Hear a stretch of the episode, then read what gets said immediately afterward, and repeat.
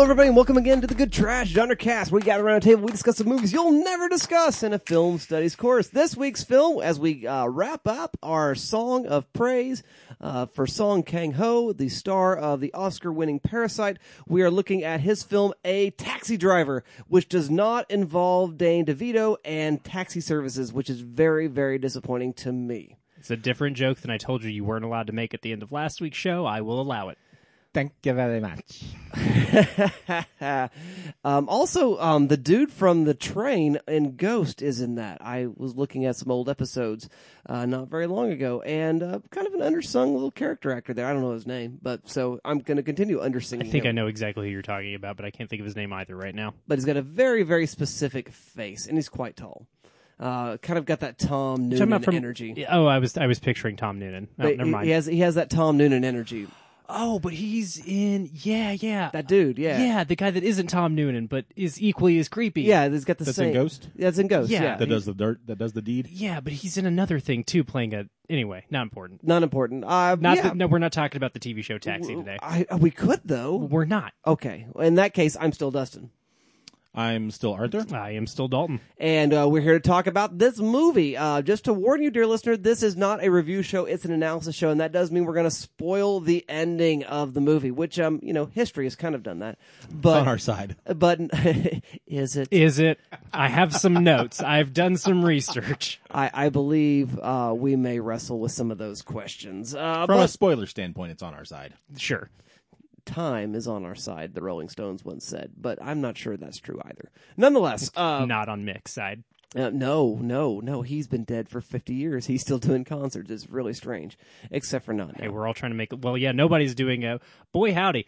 Uh, we made some light uh, pandemic jokes at the start of uh, last week's episode over the host, and it has only gotten more That serious. escalated. Didn't It, it? it quite quickly. We haven't gone remote yet.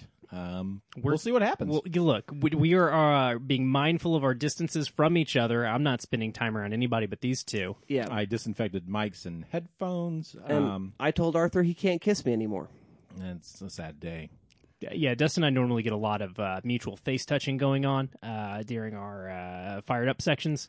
Almost Um, continually, yes. Uh, depending on how things pan out, you might hear a lot more from us as we launch a series of spin-offs. Just to take to up the time. to fill, fill the boredom The as, void as we of- wait to see whether or not democracy can weather a global pandemic. Oh boy. Um, well, anyway, uh, so this being a review show, not an analysis show, that does mean the spoilers are going to happen. However, we're going to have a slight spoiler reprieve at the first half of the show. Um, you guys talked about this uh, this movie being available on HBO Go. It seems like that was re- Hulu. Hulu's where I watched it, so I Yeah, was just I, I was going to make that announcement that you can watch this on the Hulu. Yeah. So. Yep. Uh, Easy peasy. Yep. there you go. Uh, but uh, what we'll do is we'll have a synopsis from the Mr. Arthur Gordon, um, who used to be the voice of the cinema. Now he's just the voice of the Dollar Theater, and uh, from there we move Until that gets closed down. until there's no more of anything. Uh, then we'll move into our thumbs up, thumbs down reviews of the film. We'll then expand the syllabus, which will be slightly spoiler light, and then we get down to analysis, and that's when all spoiler bets are off. You've been warned, dear listener. I'm done doing the warnings and disclaimers and other indemnifications. Arthur, can you please provide us with that synopsis, please?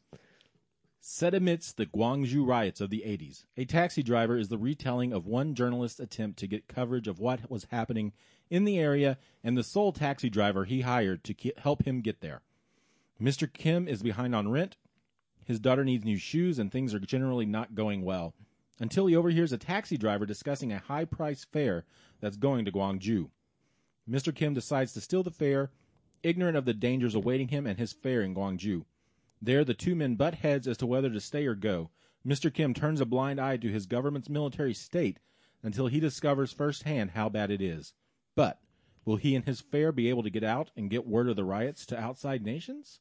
This is a taxi driver, one of uh, Korea's most popular movies the year it came out. I think it's the ninth highest grossing film all time. Still holds that record. There, Uh, it's yeah. one of Song's. Uh, I think it's his third uh, film to reach that status. Uh, it was very well received. It had about twenty to twenty-five award nominations out of about fifty, t- or wins out of about fifty nominations. Wow. Uh, so it was very well received, very well uh, reviewed. Um, I think critically, it's probably one of the, the better reviewed movies we've done this this marathon, um, kind of across the board. So That makes sense. Yeah, Totally checks out, actually. there's that. All right. Well, there you go, dear listener. Um, so let's go ahead and begin with those uh, initial reactions. What do you say, Dalton? Do you like a taxi driver? Well, it makes sense that this film uh, does kind of end up being across the board one of the highest rated films we've done in this marathon because it, it is kind of the most middle brow, and I, I don't mean that as a, a You're bad- not wrong. yeah, it, it comes across very much. You know, we we spent a lot of time this marathon talking about uh, the formal inventiveness, the genre inventiveness of uh, Korean cinema at large, and, and just within Song Kang Ho's filmography. Um, we've spent a of time the last three weeks talking about that, and this film does kind of feel the most like a traditional classical Hollywood Oscar bait film. Uh, and again, I, I don't mean that as any disrespect. I think every uh, every nation, uh, every national cinema, you know, should dabble uh, their their toes in that kind of serious issues film, uh, dramatization of a big historical event type narrative. Uh, I, I think that that's that's fertile ground for storytelling, but it is a fairly conventional film. Uh, you know, throughout this marathon, we've a couple of times been like, okay, hey, you know, the the premise of this show is we talk about films, you don't talk about a film studies course, and a lot of the movies we've talked about, especially um, Sympathy for Mr. Vengeance and The Host, are really highly regarded films within the canon uh, of Korean cinema. Uh, this is the first one where I don't feel like we need to make that caveat. I don't know that this one's going to come up even in uh, a survey of contemporary Korean cinema, um, just because it is. It is, uh, as said, kind of a, right, just across the board crowd pleaser. It it has no ambitious aims other than to dramatize an important uh, moment in history. Now that said, it does that incredibly effectively. Uh, uh, th- this film is just a a joy until it isn't. Um, and it kind of becomes very clear that that's what sort of film you're in for pretty quickly. Um, it- just the, the setup uh, of uh, nice people going about their nice lives, even with their you know their very human struggles about. Uh, you know where to find the next story if you're the journalist character, or if you're Mr. Kim, how to make sure you can get caught up on rent. Uh, your best buddy being your landlord is not helping. Like that's that's a very human situation. But again, we get a real fun kind of slice of life movie for the first bit until we get to Gwangju, uh, and it does not take time much at all for the stakes to reveal themselves. And I, I think that is a uh, a great boon that this film has to offer is just a, a, quick tutorial on uh, some basic uh, Korean history. I I did not know that South Korea had a military dictatorship for most of its existence as a government I was unaware as well. a lot of history uh, got revealed to me in the first uh, like minute of this movie, and led to me doing a lot of research that was uh, quite fruitful and, and good knowledge. So again, if nothing else, this this film uh, is presenting outsiders uh, with a, a glimpse into uh, Korea's very complicated political history. Um, uh, that that kind of just value of the film stuff aside, uh, it, it is great. It's really well shot. Uh, there are some some sequences uh, later on during the actual uh, protesting um, that, that we'll maybe discuss the merits of later, but I feel like some of them go on a little too long, um, kind of end up deadening the impact that the the violence of uh, you know the the armed military against the unarmed protesters. Um, I don't know. I, I wrestle with some of the shooting of the sequences. We'll get there later, uh, but I feel like they're effective overall in communicating like the real human and emotional stakes of what's going on. Um, it does kind of tie everything up in a nice, neat little bow. And the more I've learned about what has actually result, what the the legacy and the aftermath of the Gwangju uprising, the more I've learned about that, the more the kind of neatness of this ending I, I wrestle with. But uh, again, this is still a hotly contested issue within Korea, so it makes sense that the film does kind of go out on the human note as opposed to the the larger uh, Yeah. political, uh, sociological like implications of this event. But I'm looking forward to you, for you telling me more about that. yeah, I, I look. I did not become an expert uh, on Korean history in the last week, but yeah, I, I looked up a little bit. So yeah, I'll I'll be able to give you something. Uh, one thing uh, that th- this film has to offer, uh, outside of you know the just you know teaching you about history, is uh, curmudgeonly Song Kang Ho, which I don't feel like we've gotten in this marathon yet, uh, and I'm I'm a big fan. Um, th- th- just this sort of. Uh, uh, curmudgeon through survivalism uh, sort of thing. Like it, it isn't uh, mean spirited and all, but he he he will shortchange anybody he can. Uh, To get a buck. because that's how you know tight his budget is. Yeah. Uh, Hey, you gotta hustle. you do. Um, but that, that kind of curmudgeonly nature that he's imbibed with gives that character a really interesting arc in terms of his, his interest in both in politics and in what is going on uh, in Gwangju. Like it, it just kind of really uh, paints a, a great picture. Um, this is probably a good time to mention that uh, uh, story is only based on a true story, in so much as that a German r- journalist ended up in Gwangju with a, a taxi driver who didn't speak great English. Um, all the you know the personal details have been peppered in by the screenplay. Because nobody really knows who this guy was. Um, I don't. I've tried to do some research to see if anybody has like found this guy. Uh, his son did come out Okay, uh, and made the announcement that I think after the film came out, he made the re- reveal. Um, he had a picture of his dad with with the journalist. Oh, okay. Um, but I guess uh, Mr. Kim, the the real uh, driver, passed away in '84 from cancer. oh wow. So not wow. long after the events of the movie. Oh, my would gosh. taken place. Mercy, mercy. I wonder. Well, yeah, because uh, Thomas Kretschmann, uh, or I'm sorry, Jurgen uh, Hinzpeter, Thomas Kretschmann plays him. Uh, but Hinzpeter, uh, as the film uh, ends on, and this doesn't feel like too big of a spoiler. I know we try to avoid spoilers here. Uh, but uh, yeah, he, he died without ever meeting this guy again. Yeah. Uh, so the the screenplay did have to do a lot in terms of figuring out what Mr. Kim's life would have looked like, uh, and I think it does a great job uh, of trying to find a motivation for why why this guy is the way he is. Um, and I, I think it's it's really great. Again, s- centering uh, your true story on the protagonist you actually know the least about uh, is is a bold move. But I, I think it gives you more room to color outside the lines uh, and, and try to write a character that makes sense. Um, when you know the the, the person driving uh, things is, is actually you know uh, the Hinzpeter character.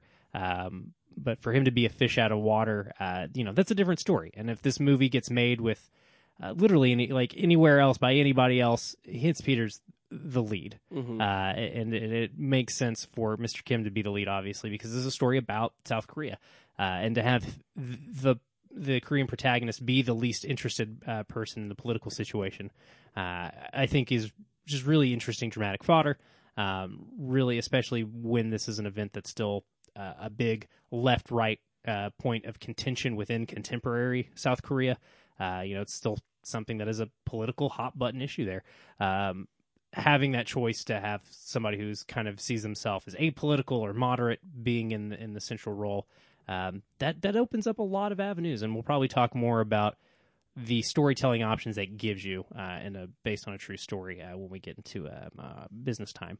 But yeah, I- I'm a fan. I, I like this uh, a lot. I, I think I might like it the least of this marathon, um, just because it's not quite as inventive or daring as anything we've looked at so far. But in terms of just um, the the magic of cinema to transport you to a time and a place and make you feel a certain way, I, I think yeah, it, it passes uh, all all of those metrics with flying colors. Alrighty, alrighty. Well, thank you very much for that, Mr. Dalton Stewart. Hey, Arthur. Hey, Hey, do you like this movie? Um, yeah, I, I, I really do uh, enjoy it um, quite a bit. Uh, I think I really wish, in hindsight, we had done this first because I think that would have laid a lot of groundwork uh, politically uh, for the other movies we For did. sure, yeah. because the student protest uh, culture within Korea has come up in I think all, all of the other films we've Yeah, especially in the host, because you know the Especially in the brother was one of these guys Yeah. that's out there on the front lines, and then the, the government, and the country, just kind of spit in his face. Um, so I, you know, I think it would have been an interesting place to start, but you know, we were doing this more of a kind of chronological look, um, and it's about a ten year jump from the host to a taxi driver. Um, so you know, songs done quite a bit in that time span, and um, kind of come to an older, you know, more curmudgeonly version, as you as you say. I think is a nice natural ending because he feels very at one with uh, the Mr. Kim character he'd play in in Parasite. Sure. Um, and so I, I, I like that kind of uh, circular element to it. Uh, the movie itself, yeah, to Dalton's point, uh, the thing I kept thinking about was this is a very Western movie uh, in its way, and and I, I It feels think, designed to appeal to to Western audiences a little bit. Yeah. it's know, a and, um, film festival movie. It almost feels like. yeah. Sure, sure. Yeah. Yeah, and, and I'm wondering if this isn't something to do with just Han Jong's uh, direction. Um, he hasn't been as active as the other directors of of the uh, Korean New Wave. Um, this is only his fourth movie. Uh, he starts in 2008, so he's kind of behind the curve in that. So I'm wondering if he's not a little more inspired uh, by more of a Hollywood cinema. Mm. And if this story isn't more fitting to that kind of a narrative, the other thing I kind of kept thinking about was just due to the style is you know a Green Books or you're driving Miss Daisies where you have that dynamic uh, between two different cultural uh, standards, and so um, I thought that was kind of a unique uh, takeaway because it does feel very much like a movie I could have watched, you know, a very American movie in that regard. Uh, I still really like it. Um, I think it does a lot of that still kind of genre bending tonal stuff, not quite the same way as the host or uh, uh, Sympathy for Mr. Vengeance, but the way it is able to navigate between comedy and tragedy and terror uh, Yeah. in, in the small moments is, is brilliant. Uh, the way it builds its characters uh, and gives you a, a really good hook uh, for each of them, whether it is Mr. Kim or or what's his name, Pence Hints Peter. Hints Peter. Hints Peter. Hence Peter. Um, I think they called him Peter for short, uh, according to Wikipedia. Um, and I will too. Um, but I think you know we get some good time with them, and even the uh, the student protester um, who we meet. Um, I can't think of his name. Um, who's kind of central once they get to Gwangju, though. Uh, I, I think the movie does a good job of giving you something to care about and root for in each of them. And I like uh, viewing this from Mr. Kim's perspective and his kind of uh, state mentality that he's you know kind of forced to face his demons there. Um, and then as a journalism movie, I, I think it works very well in, in kind of reminding us why journalism is important, uh, and especially in, in historical context. And so, you know, I don't think it's up in there in the upper tier of journalism movies, but I think it's still a very good kind of newspaper journalist movie.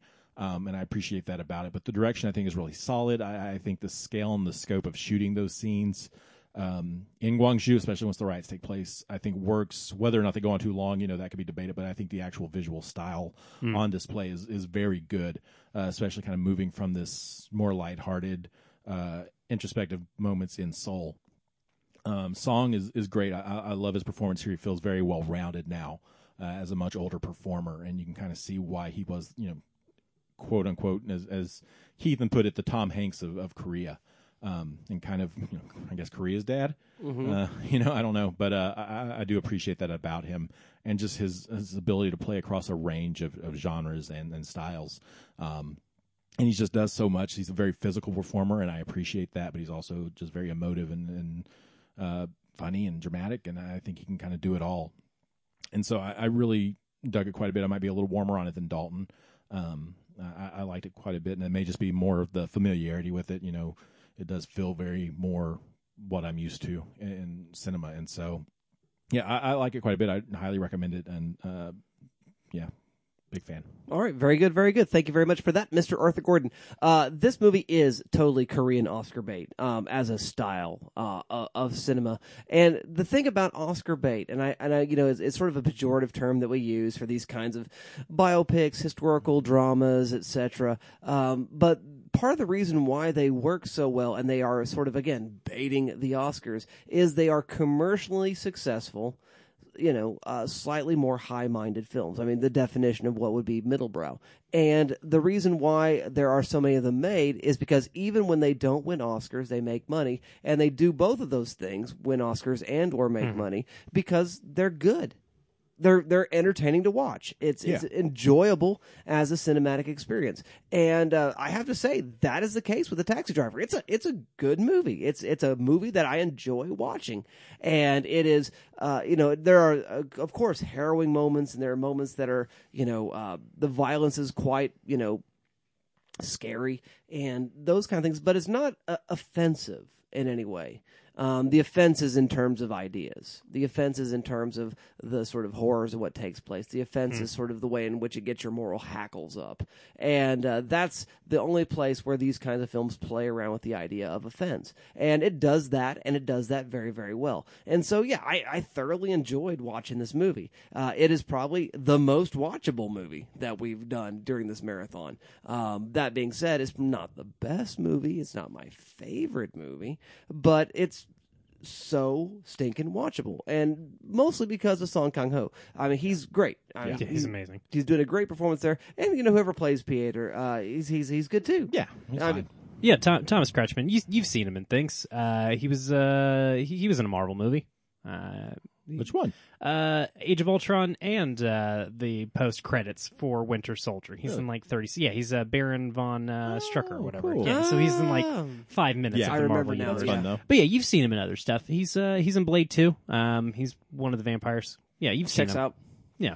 Uh, there is a shot of him, I think, in the back of the taxi at one point, and I did a double take because I thought it was uh, uh, what's his name from uh, Game of Thrones, Jorah. Oh yeah, I thought it was Jorah for a second. I was like, and I had Yeah. to double check. I was like, that'd be a much more interesting movie. I'd be down for that. Yeah. Yeah, but um, yeah. So I mean, everything works, uh, I, and I I don't think it does uh, get too long at places. I think everything it does, I, I think it does quite well, and does to to the appropriate and proper effects.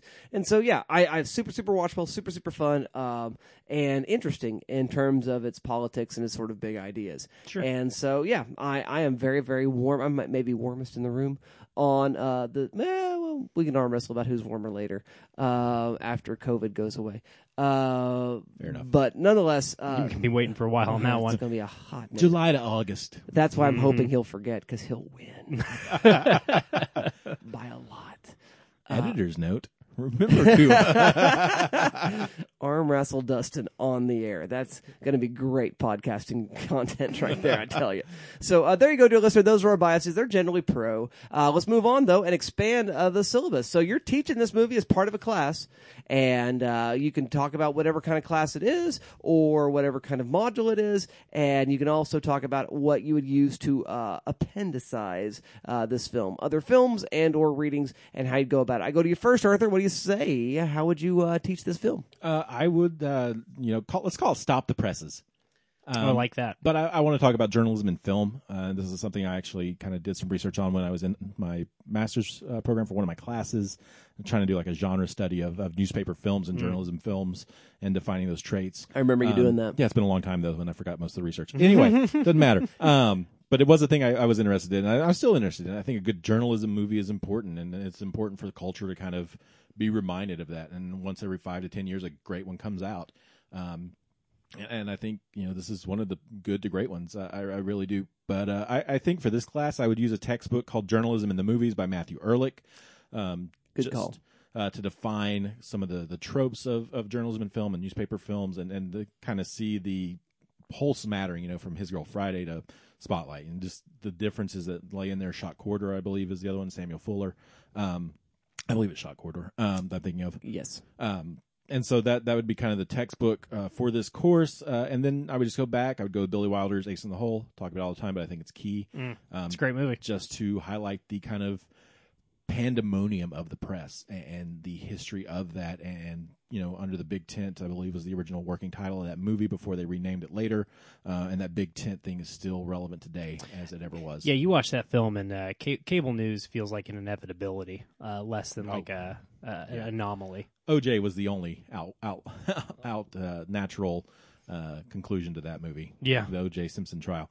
Um, so I'd start there, Billy Wilder. Uh, then I'd move into the seventies. I got to do all the President's Men. Uh, you Yep. got to do that. Yeah. Yep. Um, and and that's I think the the cornerstone of these sorts of uh, procedural films and, and news films and, and journalism films. And so you've got to look at all the President's Men. Uh, from there, I'm going to move into the early aughts, and we're going to look at George Clooney's Good Night and Good Luck about Edward R. Murrow uh, taking on McCarthy. I, I think it's one of the great movies of of the 2000s. Uh, I, I think it's some of you know Clooney's best work as a director, and just uh, uh, David Strathairn. Uh, love him to death. Love him. He's incredible in that movie as as Edward R. Murrow. Um, very good film. If you haven't seen it. And, and then I want to kind of move into the obsession and the obsessive nature of journalism, and I got to talk about David Fincher's Zodiac Sure. Nice. and put that on there. I, I, I appreciate that movie uh, tackling it from the journalism perspective rather than the investigative uh, police uh, approach. I think, that adds a different layer and texture to that, and, and approaching it through Gyllenhaal is, is a great approach and uh, very smart move by uh, Fincher. Uh, but then finally, as I mentioned, I'm going to end it with Spotlight. Uh, I, I think you know it's one of the greats uh, of journalism films and just film in general. A very important film, very um, vital film and prescient film uh, to this day, even though it's only like five years old. It's Yeah. still as relevant now as it was uh, then. And I think those kind of speak to the power of of journalism as a historic tool and how it can majorly impact a, a culture or society or group of people um, and the ultimate life or death stakes of journalism and, and how um, sometimes you got to be the bad guy to get the good the, the news out there and what that looks like. And and I, I think uh, you know journalism is you know one of those tricky things nowadays. And um, the great journalists you know really do uh, change the game. And so I think that would be the direction for that class. Very cool, very cool. Have you thought much about television uh, with that, like your Murphy Browns or your the newsroom? I didn't think about TV too much. I, you know, the newsroom probably come to mind. I just It, it, it's kind of a You get to roast yeah. a lot. interesting failure. you know. WKRP in Cincinnati. Yeah. uh, news radio. Yeah. uh, Oh, yeah, yeah, yeah. Obviously, news radio. But I, I- Dustin, you bring up, I mean, an interesting failure, and I think the newsroom is good for that, right? How do you do this wrong? By Right. thinking you're better than other people. Yes. Yeah. Well, that's Aaron Sorkin's fundamental problem, but Mm, well. whole other conversation. Yeah. Okay. Very cool. Very cool. I like it very much. Well, what do you say, Dalton? How would you expand the syllabus? Well, I, I I also took. Uh, it's interesting. We could probably teach these classes together if we uh, package them together as the as cinema of occupations. Because I went with films about drivers, the noble profession of driving people around for a living. Uh, kind of a study of uh, working class cinema through Yeah. that one specific profession. Uh, and so that that is the trouble. Uh, th- there is a lot of talk about movies about journalism and less talk about movies about people who drive. So uh, I had a hard time with this one, but I really like the idea. So you've got Driving Miss Daisy and Drive. well, I'll tell you what I've got. Days of Thunder. I'm actually less concerned. I feel like I came up with a pretty good list. I'm, I'm actually more concerned about the the theoretical component of this class. Uh, uh, I know I've talked about um, uh, nickel and dimed uh, on not getting by in America. You know, the seminal work of uh, journalism. Uh, from the 90s about being working poor after the passage of the, the 1996 uh, Welfare Reform Act. Uh, there's your Democrats in action, folks. Uh, stripping entitlement programs working ever closer to the right. But again, like outside of, of that text on, on working families, this is kind of a, a harder class. So we probably have to do a little bit more research on, you know, can we get some good articles on, you know, the nature of uh, whether it's long haul trucking or, you know, uh, chauffeur work. Uh, probably see if we could find some some work uh, on, on following those uh, the lives of people in those professions. Um, you know, see if we could get some good research on how ride shares have changed the game Yeah. for taxi drivers, things like that. Uh, but as terms of uh, what we're going to be looking at, cinematically speaking, uh, we're going to be looking at uh, Collateral. Yep. Because I mean, Jamie Foxx is so good there, and I, I think really presents a fully well-rounded character.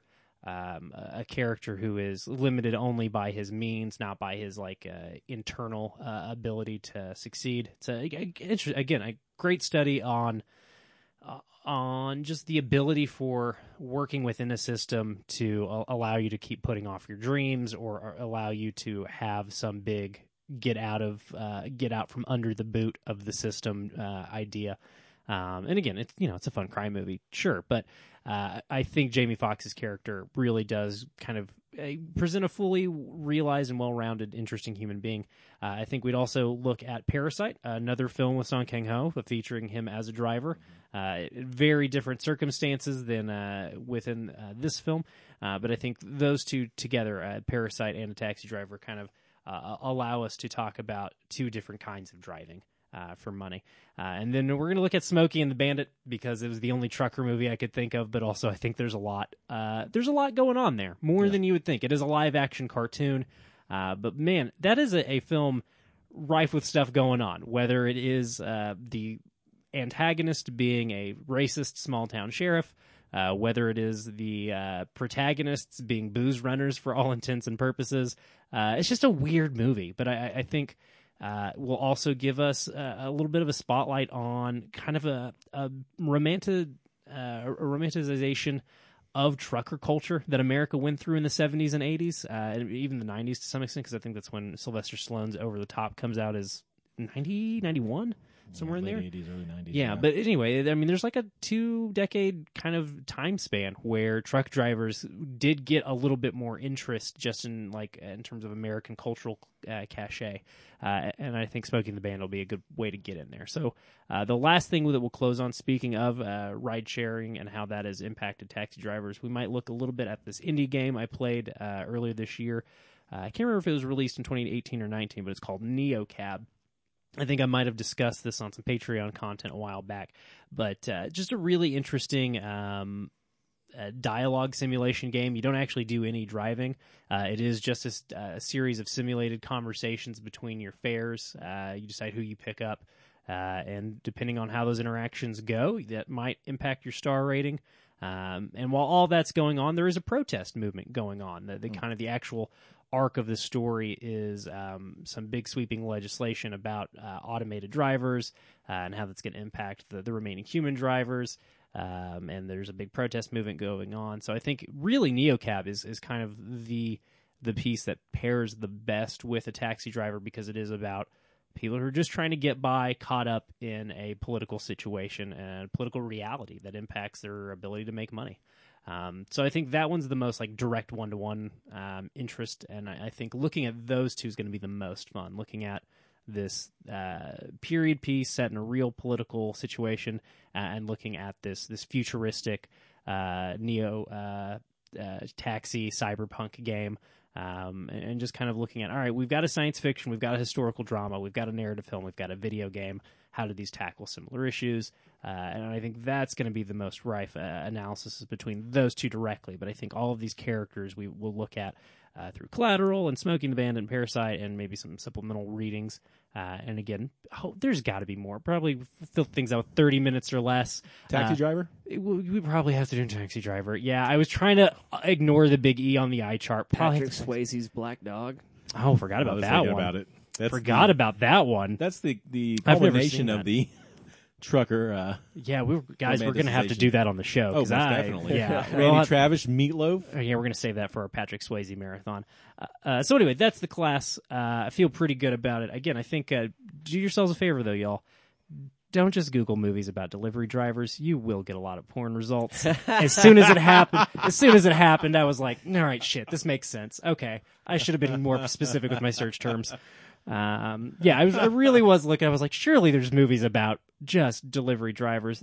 Well, there are. There's a long and sordid canon. Uh, not exactly what I was looking for, unfortunately. Much different Nice. syllabus. So yeah, not the syllabus I was trying to build. Uh, Dustin, what are you what are you going to talk about? Uh, so I'm going to call this little uh, module. It's like almost half a class. Uh, you say you want a revolution, uh, is what I want to call it. And- student films about student protest Uh, movements. yeah, but generally speaking, that yeah, I Yeah, there's a lot of those. protest movements in general, and just the idea of protest itself as a uh, bit of political action. Mm-hmm. And so, um, obviously, uh, this film, A Taxi Driver, works very well into it. Uh, also, I think Harun Farocki's uh, Videograms of Revolution, uh, which is about the Romanian uh, sort of spring uh, in 1988, 89. I forget Mm-hmm. exactly what had happened. The movie's released in 1993, but it's uh, it's a uh, avant-garde experimental piece that is uh, stitching together all the uh, television uh, coverage of, Okay. of of the uh, revolution as it took place, which you know culminates in the execution of Nicolae Ceausescu and uh, his wife.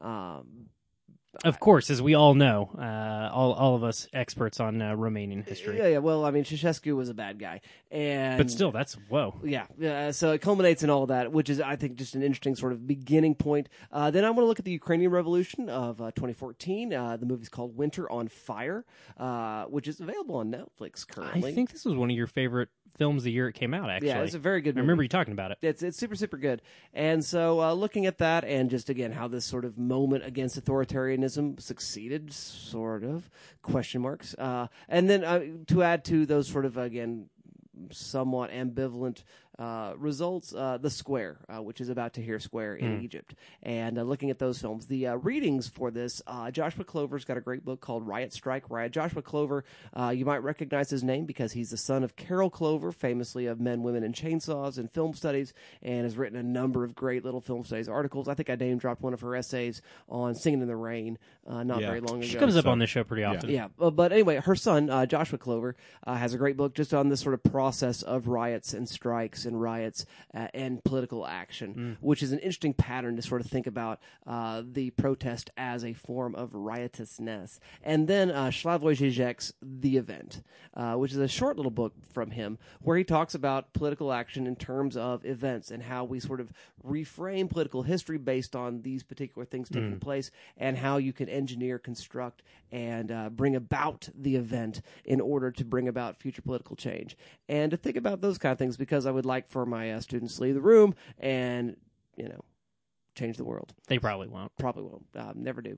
Uh, Nope. But that is uh, the goal and the sort of shape of the class and how it might look. So uh, there you go. Uh, that's your syllabus, dear listener. It just got quite a bit longer. I'm surprised you didn't recommend. Uh, didn't you like that that movie about the French uh, student protests? Is a fairly recent film. It's about them getting uh, taken over something. Oh, Uh, Nocturama. thank you. Which is, oh, it's not really a protest. They're kind of terrorists, and they're holed up for. Uh, it, it- it's it's politically a little bit different. It does it does sort of uh, pull around some some Paris uh, protesty kind of stuff Gotcha. about it. I like it very much, but it's much more about their sort of uh, their duplicity. Mm, okay. And so it, it's sort of raising slightly different questions for what I would want to be getting after. Sure. I want to throw on an addendum for you just because we talked about the Patreon, but uh, I want to get it on the live show, uh, or the main show, rather. Uh, there's this uh, documentary film called Radicalized. Um, I think I, I know I've told you about it, but it's on Means TV, uh, a new streaming service that uh, is just all backer financed, uh, no, no venture capitalism or whatnots involved. Uh, but they've got a documentary on there called Radicalized about a group of Occupy protesters uh, who uh, came together and tried to build a, uh, a collective and a commune uh, situation uh, in the aftermath of the LA uh, Occupy uh, uh, protest outside of the city hall or whatever getting shut down. Um, so that one's interesting. I've, I've only watched probably three quarters of that doc, but uh, I think if you want to move outside of the realm of narrative uh, fiction, that that might be something worthwhile. Sounds like interesting stuff to me. So uh, there you go, dear listener. Um, those are our thoughts uh, on uh, how we might expand the syllabus. I believe now it is time to get down to business. It's business.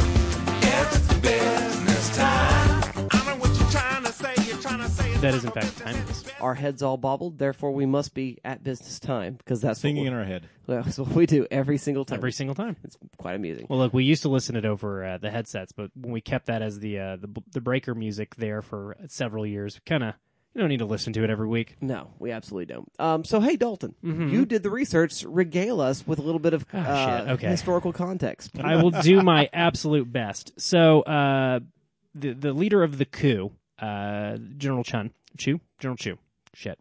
Um, I have Chun down my notes, Went off the I'm, rails quick. yeah, look, I'm pretty sure Chun's not right. I think that was an autocorrect issue. I'm pretty sure it's Chu. Um, so this dude takes over right after the president. They got a full JFK situation. This just gets covered in like a, a brief two lines at the start of this movie. Uh, the leader, uh, who was I think already a military leader uh, in uh, '79, just gets shot in a meeting by one of the dudes that works for him. Nobody knows to this day why he did it.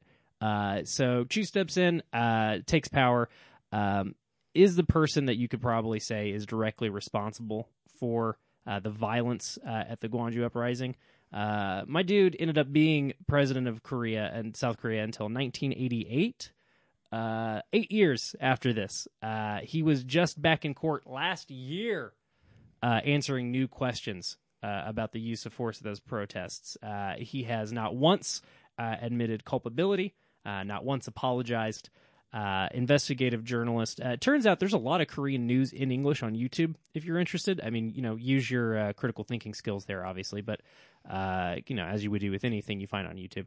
Uh, but yeah, ton of, or with any news you watch. with any news you watch. Thank you, Dustin. Uh, that's very important too. But yeah, uh, we're talking uh, Korean broadcasters uh, speaking in English. Uh, there's just a lot of it out there. You know, they they're interested in English speakers knowing what's going on.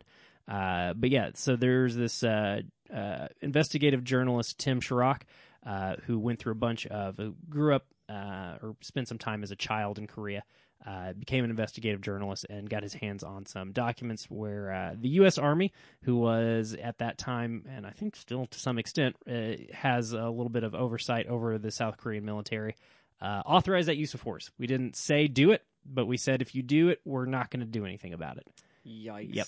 Uh, and you know, uh, Tim Shorrock will point out that the context is important. You know, uh, the the student protests in Iran led to a full uh, government uh, overthrow of a U.S. friendly um, uh, administration. So you know, the Carter administration's a little bit on edge. They don't need another crisis going on, but that's not a good. It's just disappointing. It's unsurprising, and uh, again, the context is relevant. I think it's worth bringing up why maybe smart, uh, empathetic people might make that call um, when they're looking at a map instead of looking at people's faces. Uh, but uh, disappointing. Gross. So yeah, uh, basically nobody got in trouble for this, uh, and that's that's really what I've got for you. I know that there's nothing surprising here. Uh, No. Now again, the people there's a memorial to these people uh, who died um, in Gwangju. Uh, you know, there's a celebration May 18th every year. Thousands of people from all over the world come. uh, to pay homage to the these brave, brave, brave, brave, brave, brave, brave people uh, who stood unarmed against uh, rifles uh, in the name of democracy. Uh, they should we should all be so lucky.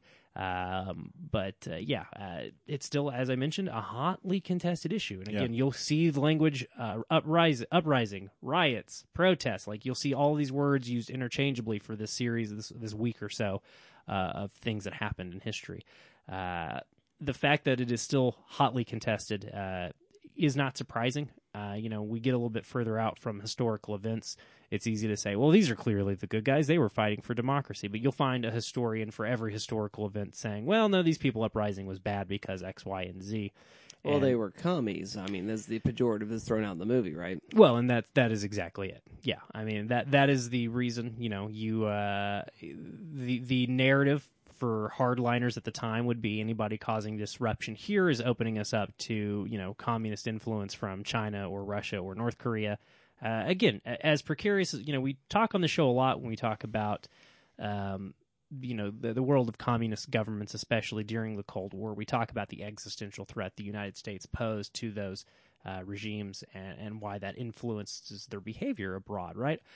It is worth mentioning that you do have a non communist uh, country who is surrounded by communist countries. I mean, there is a reasonable uh, fear for the, the existence of their government, especially when those uh, power players right next to them are nuclear armed power players. Uh, yeah, okay, I get it. But, mm, nah, I don't. I really don't. Well, the, And the, I'm just- the threat to your, you know, government, the communist threat would be what democracy. There it is, exactly. I mean, there it is. Uh, when you were telling people who are uh, wanting more democracy, uh, when you were saying uh, that they're communists, uh, you're just saying I. You're just saying the quiet part loud. You're saying I want less people to have a share, uh, whether that's of political power or money or you know both, because those two things are often the same thing. Yeah, it's not a good look. Uh, it's not a good look for you when you say you're just an ideology I don't agree with. Uh, your your democracy is useless to me. Yeah, I, it, it, it's it's a dicey time. And again, the more I learn about South Korea's history, the more I'm like, huh? I'm an I'm dumb. I'm such a dumb American. How do I not know all of this? Uh, because you know we think of South Korea now, we think of this this uh, we think of Seoul, we think of Seoul in the 2010s, and we think of this future city that seems super cool and Little has Japan, right? yeah, it's Yeah. free Wi-Fi everywhere, like the Yeah. fastest internet in the world. You got all these gamers who beat us at uh, Overwatch and StarCraft, and you think, well, that seems like a cool place. Uh, and yeah, and then you look into it, and you're like, man, they, it's a cool place because they had to fight hard recently. Yeah. uh, Mhm. people are still alive. And again, as we talked about with the host, and I, you- you're absolutely right, Arthur. It would have been interesting if we could have started this marathon with a taxi driver and worked through Song Kang Ho's filmography in reverse with this this more nuanced understanding of, of South Korean history. Uh, but yeah, I mean that that's all I've got for you, uh, listeners. Uh, in my notes, there's a lot on this though. I mean, I, I ended up doing probably two and a half hours of research on accident. So Wow. yeah, Down the rabbit hole. and I didn't take enough notes. But yeah, I mean, there's a lot of info out there if you want to learn more about this. But that's thank you, Dustin, for yeah. Uh, that seems like something we should start with. Oh, I, I thought the context was very, very important. you know. yeah, and the context itself of how it got started, I it seems to be nebulous and hard to pinpoint to this day. So I didn't really get into that. Basically, there were just there was a crackdown on free expression. You know, universities were closed, and that kind of escalated from there as how things got started. Uh, but yeah, the the thing that I had the most information on is the aftermath. Well, and I think this sort of brings us to sort of the question I was thinking about with Slavoj Žižek's, uh the event and the idea that the event actually changes something. Because, uh, you know, we've got, uh, in 1987, we've got the Tiananmen Square protests in China, which are just quashed and are, you know, disastrous there. And then we've got, uh, again, the whole part of the late 80s and all those, um, sort of, uh, Eastern European spring moments. Uh, Romania specifically is what I'm thinking about right now. And of course, uh, and then later on in 2014, the Ukraine. Uh, all of those governments, though, that follow thereafter are pretty corrupt again, and you know, pretty problematic nonetheless. I mean, definitely they took some of the jokers out of power that were in power, and uh, um, even Tahrir Square is a good example of that as well. Um, but still, until- uh, it's you know what ends up happening is you replace uh, the bad guy with a military dictatorship, and I'm not sure what the democratic situation right now in Egypt even is uh, at this very point. And and I think the movie that we saw, uh, a taxi driver, leads us to believe that this moment catalyzed and changed and galvanized a population in such a way that the world became better because of it. And certainly the world in Korea, in some senses, is indeed better. But also, we're still making movies like Parasite in 2019. Well, and it's not after, and it is Chun. I, I was wrong. It, it's uh, Chun Doo-hwan, if you wanted his, his full name. But uh, yeah, it's not until after Chun's presidency that they, they stop referring to this incident as a, uh, a rebellion instigated by communist sympathizers. Wow. Um, so yeah, it's not until 1997 that a, a national cemetery and a day of commemoration takes place.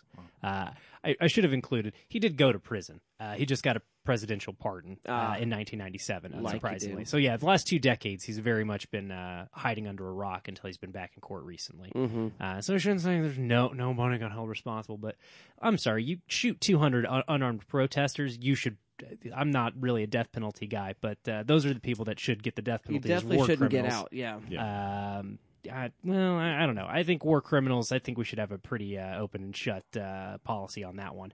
Um, higher standard, uh, higher standard for people in power over others. That's fair. That's fair. Uh, but I agree. Yeah, even if you you're not gonna move to capital punishment for that type of crime, yeah, you definitely shouldn't get out. Ever. No, Yeah. Not when you use the power of the state to shoot people. Come on. So I, I think what we're running up against, though, is one of the things about the historical drama that we tend to run into is Yeah. is the way in which uh, narratives, uh, and I, I- think we just sort of need to name it. And it's sort of one of those things that everybody knows, and you know we don't really talk about uh, that often. We just sort of go, oh well, you know, it didn't quite end up quite so hunky dory as it did. But there's a there's an expectation, at least uh, in, on the part of filmmakers and of producers, that that is the audience expectation. And I'm just curious. Uh, do we know movies about protest and failure, revolutions that didn't work? Uh, You know, I mean, I, Is I Detroit a protest film? I haven't seen it. a, I know you've seen it- it. It's but- a riot film. It, that's it's a race riot that Yeah. sort of uh, erupts in Detroit, and I don't, I don't remember how it ends. But I mean, I It just thi- ends with the, the like the second half of the movie. I haven't even seen it either. I just think know it the ends- second half's a court thing about yeah, the that incident that the film's mostly about. and how right? most of the baddies got off. Yeah. yeah. And so, I mean, there's that. I mean, I think about Battleship Potemkin, which is about a failed revolution as well. Yeah. But it's sort of like, and then we have 1917 Hmm. coming, right? So it, Yeah. it's it, it's got like a historical context that gives it a sense of victory despite its events. Uh, sense of failure, Gotcha. if that makes sense. Uh, but you know, we, we we have a tendency though to have these movies play out in such a way that, and then we won racism, and then we won democracy, and then we won you know workers' rights or whatever it happens to be. Well, I mean, there's you know, I, I think part of the problem there is you know, there's not a movie about the Watts riots, right? There's Yeah. there's not a, a movie about uh, April '92.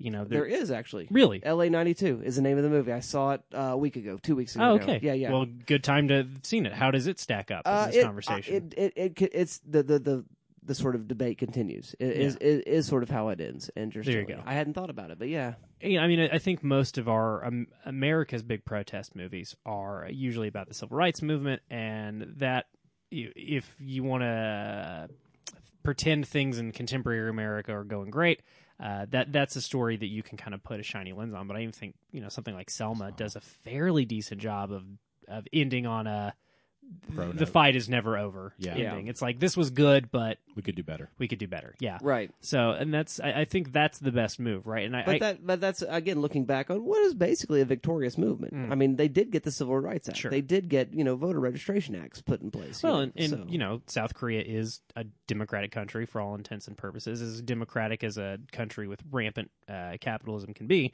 Uh, you know, uh, probably they're doing better than we are. They've got. Mm-hmm. uh, you you want to know how they're doing better than we are? Take a look at their uh, COVID testing numbers. Uh, Yeah. I think it's something like uh, we've tested like twenty three out of every million people in our country, and they've.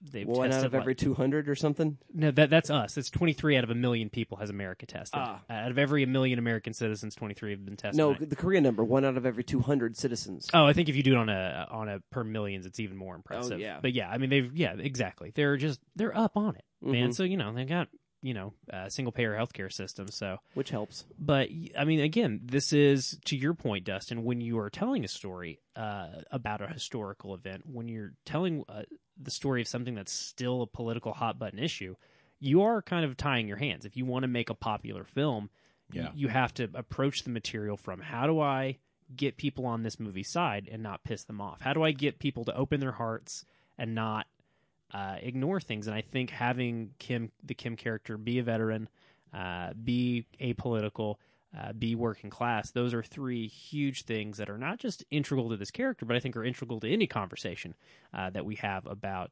uh, civil disobedience and, and uh, political pro- pro- progress. Uh, because it is often uh, people who are apolitical um, are, are often uh, people who would also benefit greatly from progress. Yeah, I want to. I want to come back to his moderateness. So the last thing I simply want to say about the way this movie ends is I do think directors and uh, producers uh, think too little of their audiences because I do think audiences can handle it. I th- I think an audience can handle uh, an invective. You know, and they can handle something that's got a point that sort of pushes into the future rather than sort of neatly tying a bow on the past. It's just we I just we do of have Black a, Klansman, yeah which kind of has that antagonistic, in, quote unquote. You know, it's not as it's not wrapped up in a nice, neat, Yeah, positive package. quite quite deliberately not. Yeah. Right. Yeah, uh, but I, I get the impulse though, right? I mean, the good ending you get to have here is these two dudes who are friends, uh, despite not uh, really having the ability to communicate, despite having different goals. Uh, these are two people that have a friendship forged in fire and like think fondly of each other for the rest of their lives. Like that's a fun note to go out on. Uh, the real life, as we know, there is no you know corresponding moment where uh, Mr. Kim reads that uh, Hinzpeter was uh, you know in the paper. He was long dead. right And that that is the real tragedy is that uh, the person who made this all possible uh, was somebody who probably con- continued to toil in Yeah. a working class existence for another four years until they died Yeah. uh, Yeah. from cancer that they probably couldn't afford treatments for because you know Yeah. Korean eighty four. Right, right. So yeah, now I want to come back to uh, Mr. Kim's moderateness Yes. because um, I think the film is making an assumption about moderates or apolitical moderates, particularly. I think it's also making some uh, assumptions ab- about working class veterans Mm-hmm. as well uh, about their apolitical nature, or at least their assumption that the, the military can be trusted. Right. Well, I mean, I, I think there's first of all that that that the apolitical place is that you know somebody who's in charge will show up and will fix things. Yeah. Right. I mean, that's Yeah. I was a sergeant. No soldier would shoot on unarmed civilians in their own country. Well, that wouldn't happen. can't be real, right? Yeah. Uh, so there's that, and again, this sort of just general go with the flow kind of trust that goes on. But also, I think the movie does make something of a more radical suggestion that exposure to the uh, events themselves, uh, if there is media. If there is uh, a witness, you know, uh, in the in the sort of documentary sense, if that does take place, that those uh, pieces of information would indeed radicalize uh, those moderates. Well, I mean that is what the, the film supposes about Mr. Kim, right? It is it is being on the ground and uh, desire. You know, it's it's his knowledge that being on the ground is unsafe that keeps him uh, politically uh, unmotivated, right? It's only after seeing everything up close that he starts having a new perspective on it. And even then, he still tries to run away. Right. Uh, and it's only through being shamed uh, by his, uh, you know, yeah, contemporaries is the wrong word, but uh, coworkers is also the wrong word, but colleagues, I guess. But being shamed by uh, fellow taxi drivers about how he's going to give Korean taxi drivers a bad name for bailing on this guy that he overcharged. Like it's only through that, and then seeing political action, and then still like trying to get to safety.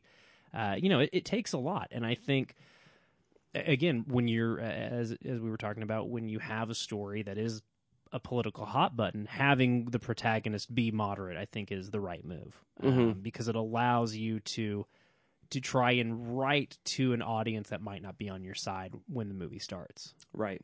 so i i, I- I think i think his politics are uh, a convenience of the screenplay but i also think that they're super helpful in telling the story I think so too, but I also think there's something uh, real world accurate about it. I, Sure, I, I think there's sure. There there is something about uh, a healthy swath of any democratic country's uh, population that are generally, you know, again, just they're they're apolitical. They're they're somewhere there in the middle. Uh, they could vote either way. You know, those kind of things. As, as far as like you know, in an American context, when you only have two parties, which is Yeah. you know a right and then a further right party.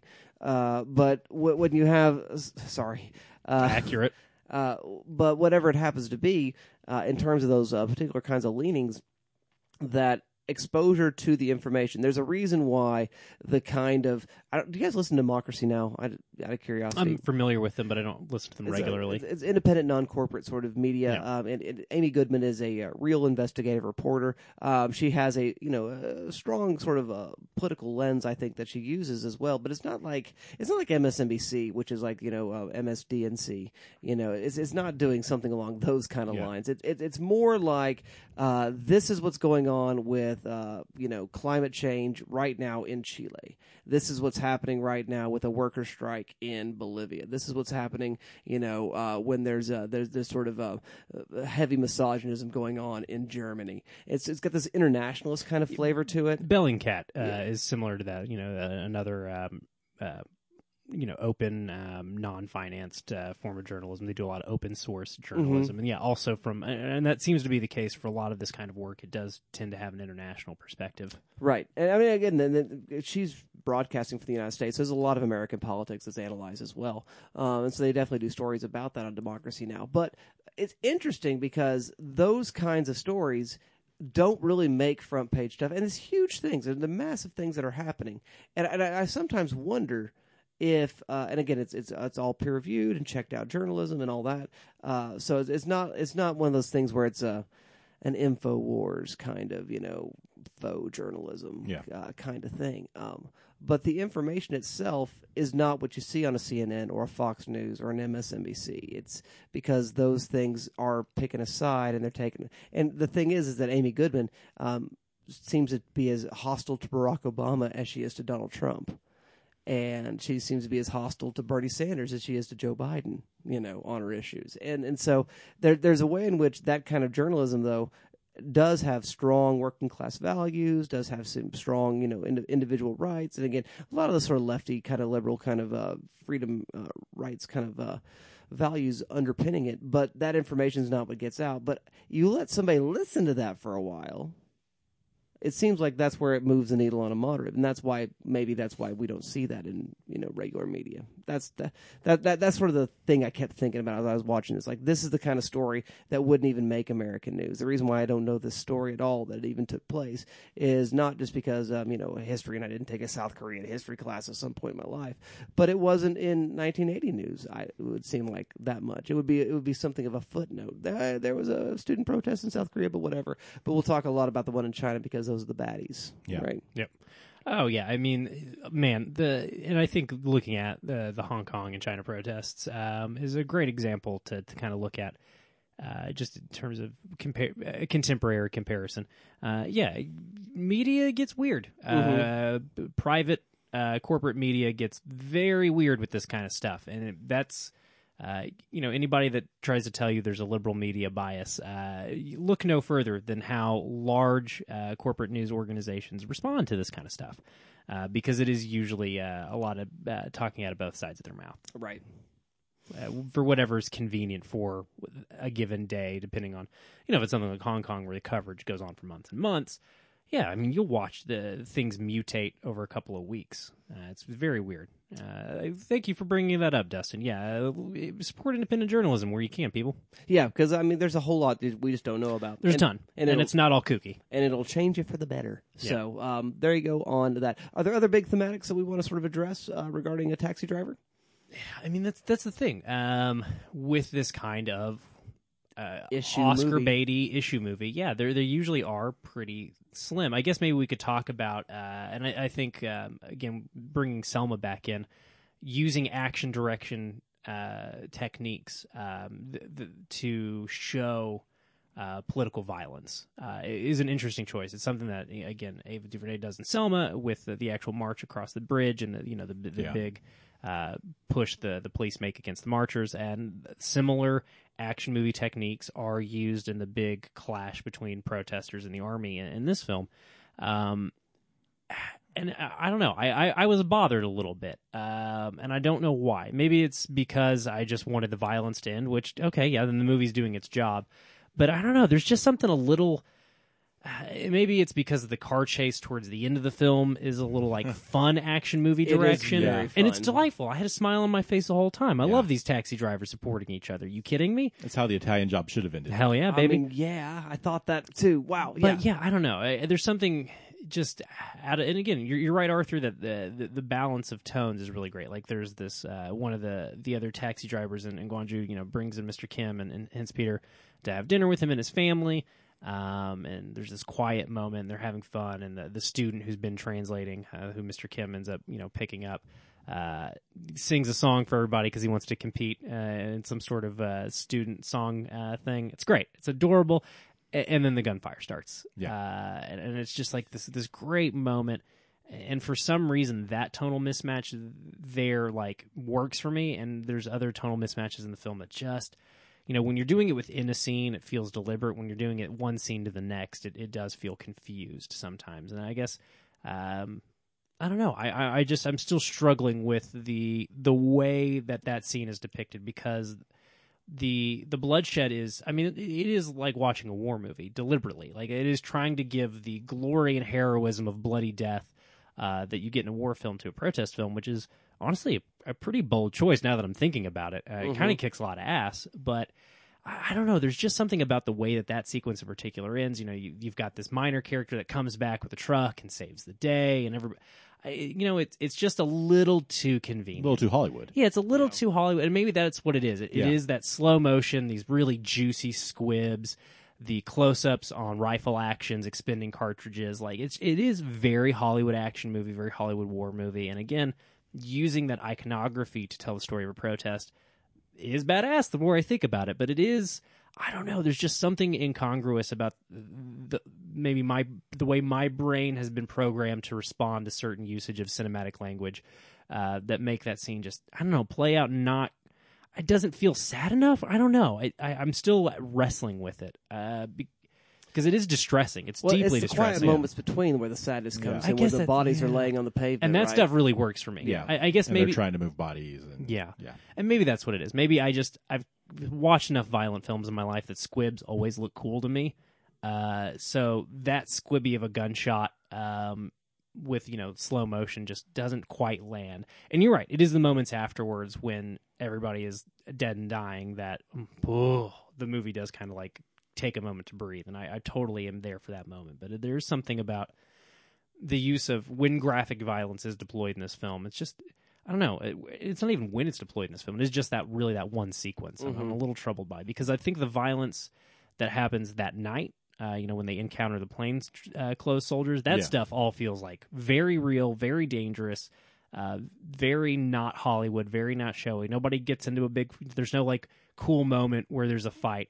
You know, when the Mr. Kim squares off against this plainclothes guy, and you all you know going into this scene that Mr. Kim's a veteran, you're, you're like, are they gonna have a fight? Are they gonna have like a real movie Like a fight real right movie now? fight, yeah. Mm-hmm. and they're- have a tussle, and it Yeah. ends about how you would expect. The guy that's more prepared, that has the weapon, ends up winning. Right. I mean, it makes perfect sense. Yeah. There's not not a lot of Hollywood at that moment, um, and you know, tough decisions have to get made by our protagonists. It's it's really harrowing stuff. Uh, I don't know. I, I'm just uh, troubled by that one particular sequence for whatever reason. Fair enough. Fair enough. Um, yeah, I'll have to think more about that. I, I wasn't moved in the same way that you were, No. but yeah, I, I, I think you make a good point uh, regarding that. So uh, I guess if we don't have any further things to tackle, though, let's render a verdict at this time regarding a taxi driver. What do you say, shelf or trash for a taxi driver? I go to you first, Dalton, with your Robert De Niro frown. Yeah, this was my thinking face. Um, Look like your pooping face. yeah, let's put it on the shelf. Okay. Um, there actually are quite a few movies about this.